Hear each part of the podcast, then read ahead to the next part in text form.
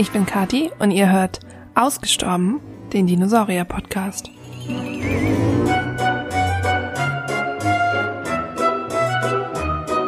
Dieser Podcast ist für alle Dino-Interessierten und vielleicht auch etwas Dino-Verrückten, so wie mich. Ich bin keine Paläontologin, ich habe das also nicht studiert, interessiere mich aber seit ich denken kann für Dinosaurier.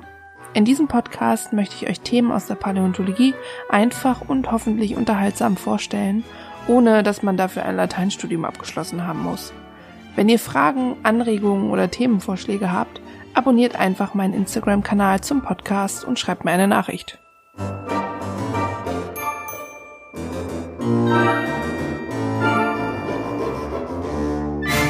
Folge 9 Dinosaurier News Nonstop. In der heutigen Folge, die übrigens die vorletzte Folge meines Podcasts darstellt, also zumindest zunächst, ähm, ja, der Podcast war auf zehn Folgen ausgelegt und ich werde mal schauen, wie er nach den zehn Folgen weitergeht und ob er weitergeht.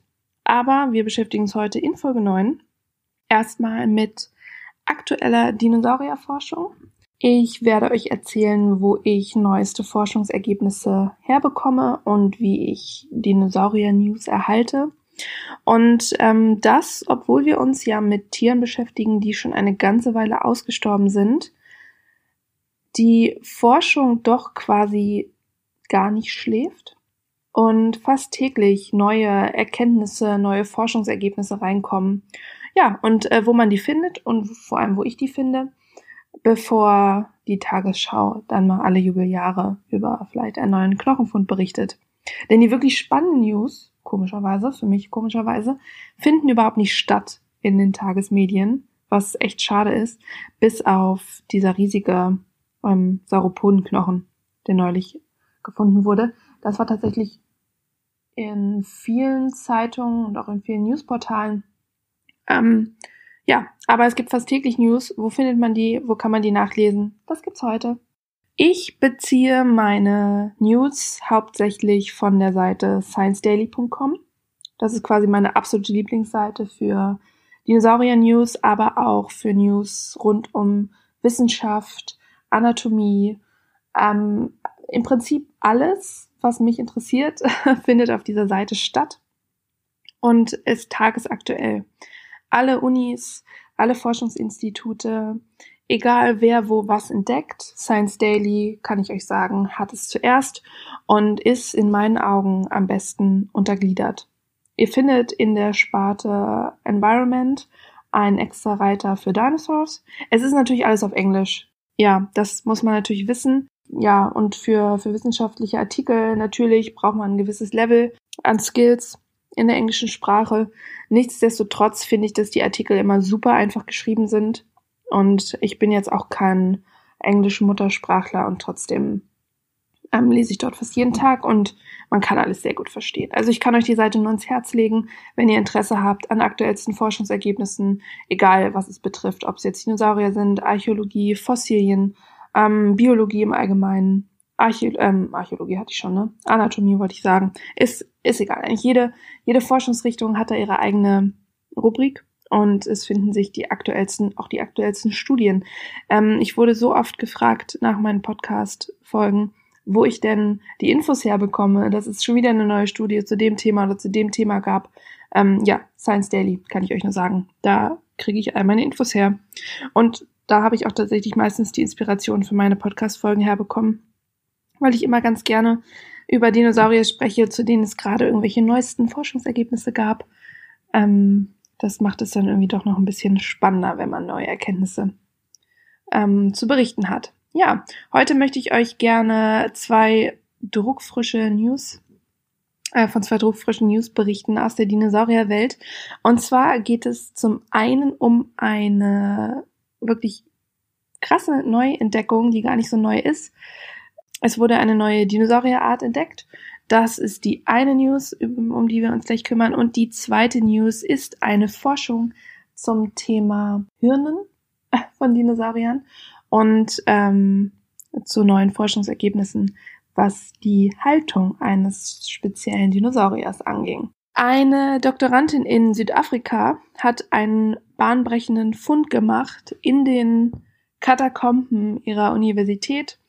Die Studentin studiert Paläontologie und ist, soweit ich das rauslesen konnte, ähm, in den letzten Zügen ihrer Doktorarbeit und hat 30 Jahre alte Knochen aus der Sammlung der Universität neu begutachtet und tatsächlich herausgefunden, dass es sich um eine neue Dinosaurier-Spezies handelte.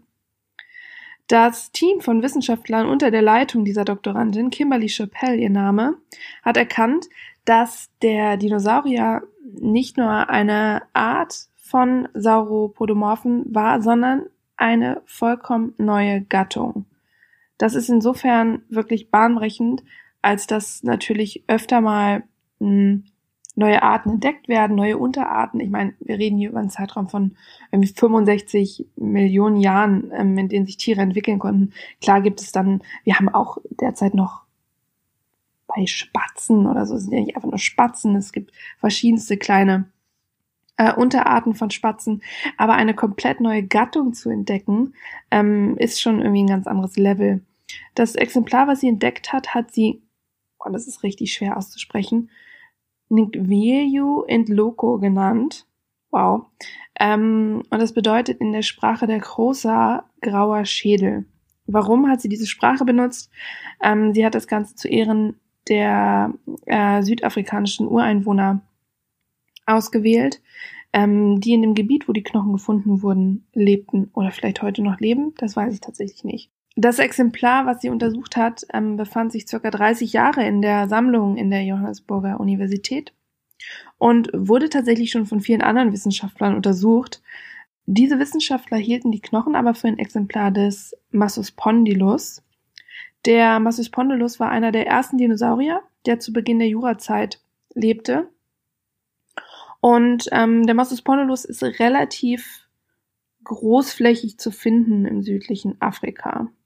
Wie gesagt, der Massospondylus gehörte zu den Sauropoden, war damit quasi ein Vorfahre des ähm, Sauropoden Dippy, den wir hier auch schon behandelt haben.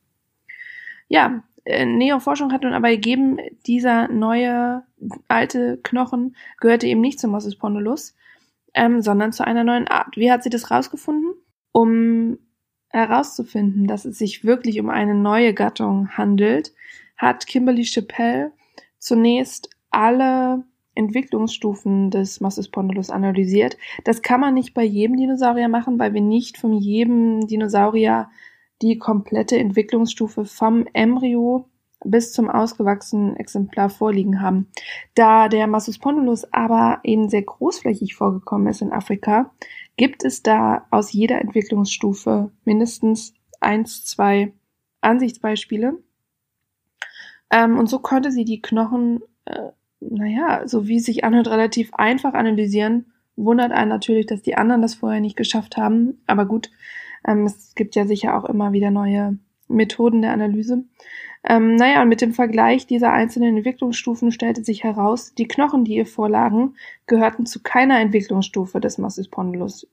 Ähm, ja, und so konnte sie herausfinden, dass der Ngweyu Loco also echt ein wahnsinniger Name. Ja, und so konnte sie herausfinden, dass der Ngweyu Loco eine eigene Gattung darstellt. Der neue Dinosaurier wurde von einem einzigen ziemlich vollständigen Exemplar mit einem echt bemerkenswert gut erhaltenen Schädel äh, beschrieben. Er war zweibeinig und hatte einen ziemlich klobigen Körper, einen langen, schlanken Hals und einen kleinen kastenförmigen Kopf. Er war circa drei Meter von der Schnauzenspitze bis zum Ende seines Schwanzes groß und war höchstwahrscheinlich ein Allesfresser, hat sich also von Pflanzen und auch von Kleintieren ernährt. Spannend ist der neue Fund, weil die Forscher bis zu diesem Zeitpunkt dachten, dass es in Südafrika wirklich nur eine Art von Sauropodomorphen gab. Und jetzt weiß man, dass es wahrscheinlich noch eine Vielzahl anderer Dinosaurier aus der gleichen Gruppe gibt, gab. Ähm, was natürlich bedeutet, dass die Ökologie viel komplexer war als vorher angenommen. Also wenn in einem Ökosystem nur ein Dinosaurier gelebt hat, kann es natürlich nicht so komplex gewesen sein, wie wenn viele verschiedene Arten in dem gleichen Lebensraum gleichzeitig gelebt haben. Ja, das ist sehr spannend. Das ähm, zeigte diese neue Entdeckung. Ähm, viel mehr gibt es natürlich dazu dann noch nicht. Das ist eigentlich immer so bei neuesten Forschungsergebnissen. Ähm, man bekommt einen kleinen Einblick und wahrscheinlich können wir einfach damit rechnen, dass bezüglich des Ngyoyu und Loco, vielleicht kann ich ihn bis dahin noch richtig aussprechen, ähm, weitere Forschungsergebnisse folgen und wir uns dann vielleicht sogar mal eine Rekonstruktion dieses Dinosauriers anschauen können, was es natürlich bis jetzt noch nicht gab. Weil um eine Rekonstruktion eines Dinosauriers sehen zu können, bedarf es eine unglaubliche Masse an Forschungsarbeit. Also da reicht es nicht, wenn man die Knochen findet, sondern da arbeiten dann wirklich riesige Teams dran, um die Anatomie des Dinosauriers, um die Bewegungen, um die Haut, die Form des Schädels zu rekonstruieren. Um, dann kommen extra darauf spezialisierte Künstler zusammen, um verschiedene Möglichkeiten durchzuspielen, wie dieser Dinosaurier aussehen könnte, aussehen gekonnt haben könnte, aussah. ähm, ja, und das, äh, das ist ein ziemlich langer Prozess. Und am Ende des Prozesses steht dann eine, na, ein großes Fragezeichen, ob der Dinosaurier, so wie er rekonstruiert wurde, vielleicht tatsächlich ausgesehen haben könnte. Wissen wir nicht. Gab leider keine Fotoapparate damals. So, beschäftigen wir uns jetzt mit der nächsten News, die ich für besonders aufregend hielt, als ich sie gelesen habe letzte Woche. Die ähm, Forschung beschäftigt sich mit der Hirnschale eines Dinosauriers, genauer gesagt mit der Hirnschale des Psittacosaurus. Neue Forschungen haben nämlich ergeben, dass die Hirnschale des Psittacosaurus Infos über dessen Körperhaltung verrät. Der Psittacosaurus war ein sehr häufig vorkommender Dinosaurier in der frühen Kreidezeit, also vor circa 125 Millionen Jahren, der überwiegend in Ostasien ähm, in Nordostchina lebte. Viele hunderte Proben wurden von diesem Dinosaurier gesammelt und es zeigte sich, dass es sich beim Psittacosaurus um einen schnabelförmigen Pflanzenfresser handelt, einen früheren Vertreter der Ceratopsia, eine Gattung von Vogelbeckensauriern aus der Kreidezeit, die wie der Triceratops ein Nackenschild und Hörner aufwiesen. Die Babys des Psittacosaurus schlüpften als winzige Tiere und wurden als Erwachsene bis zu zwei Meter lang. Die Babys, wenn sie schlüpften, waren gerade mal so groß wie hm, eine halbe Hand. Während diese Tiere wuchsen und sich entwickelten, änderte sich die Gehirnform. Am Anfang war das Hirn ähm, in den Hinterkopf gezwängt, hatte nicht viel Platz hinter den riesigen Augen des Jungtiers. Später wurde es länger und breitete sich unter dem Schädeldach aus. Die Hirnschale zeigt auch Hinweise auf eine Veränderung der Haltung mit dem Wachstum der Tiere. Es gibt jetzt relativ ähm, eindeutige Beweise, dass das Baby des Psittacosaurus auf allen Vieren herumlief, im Alter von zwei oder drei Jahren allerdings in die bipedale Haltung, also auf zwei Füßen anfing zu laufen und zu stehen. Es war ein Pflanzenfresser und ähm, diese benutzten ihre Arme, um Pflanzen zu schnappen. Wie konnte man jetzt herausfinden, dass sich die Haltung verändert hat? Nur anhand der Hirnschale. Wir haben in unseren Ohren halbrunde Kanäle, die uns helfen, das Gleichgewicht zu halten. Diese halbrunden Kanäle befinden sich in der horizontalen, wenn das Tier oder wir uns in unserer normalen Haltung befinden. Beim Psittacosaurus Baby konnte man sehen, dass diese halbrunden Kanäle nach unten und vorne zeigten, was bedeutet, dass der Psittacosaurus als Baby wohl auf allen Vieren gegangen ist. Bei den ausgewachsenen Psittacosaurus zeigen diese Kanäle nicht mehr nach unten, sondern nur noch nach vorne. Was bedeutet, dass er sich zweibeinig fortbewegt hat. So eine Haltungsänderung während des Wachstums vom Vierbeiner zum Zweibeiner ist sehr ungewöhnlich für Dinosaurier, ist sowieso ungewöhnlich für jedes Tier. Bei Dinosauriern ist es eher üblich, dass es andersrum geht, dass die kleinen, leichteren Babys sich zunächst zweibeinig fortbewegen und dann später, wenn sie größer und schwerer werden, in den vierbeinigen Stand wechseln. Die Babys des Psittacosaurus waren relativ klein, schreiben die Forscher. Ähm, und so konnte der vierfüßige Stand bei den Babys eventuell Aufschluss darüber geben, dass sie sich dadurch einfach schneller verstecken konnten. Und der zweibeinige Lauf bei den erwachsenen Tieren erlaubte schneller zu laufen und Raubtieren besser zu entkommen. Babys sind ja in den meisten Fällen noch nicht ganz so geschickt und gerade Babys von Zweibeinern, wenn wir mal unsere eigenen Babys anschauen, von uns Menschen, ähm, fangen auch erstmal an, vierbeinig zu krabbeln, um dann in den zweibeinigen Stand überzugehen. Ähm, genau. Ja, das sind, äh, das sind die Dinosaurier-News von den letzten Wochen. Schaut mal rein bei Science Daily, wenn euch aktuelle Forschungsergebnisse und aktuelle Studien interessieren. Ich bin fast täglich auf der Seite, weil ich immer wissen möchte und wissen muss, was es so Neues gibt. Ähm, und manchmal sind wirklich bahnbrechende neue Entdeckungen dabei, die sich lohnen, mal quer zu lesen und vor allem auch lohnen, dran zu bleiben. Gerade die Forschung zum Triceratops-Torosaurus war damals bei Science Daily wirklich spannend mitzuverfolgen. Und wenn man sowas von Anfang an mitmacht, dann fasziniert man sich nur noch mehr für die Forschung dieser unglaublichen Tiere.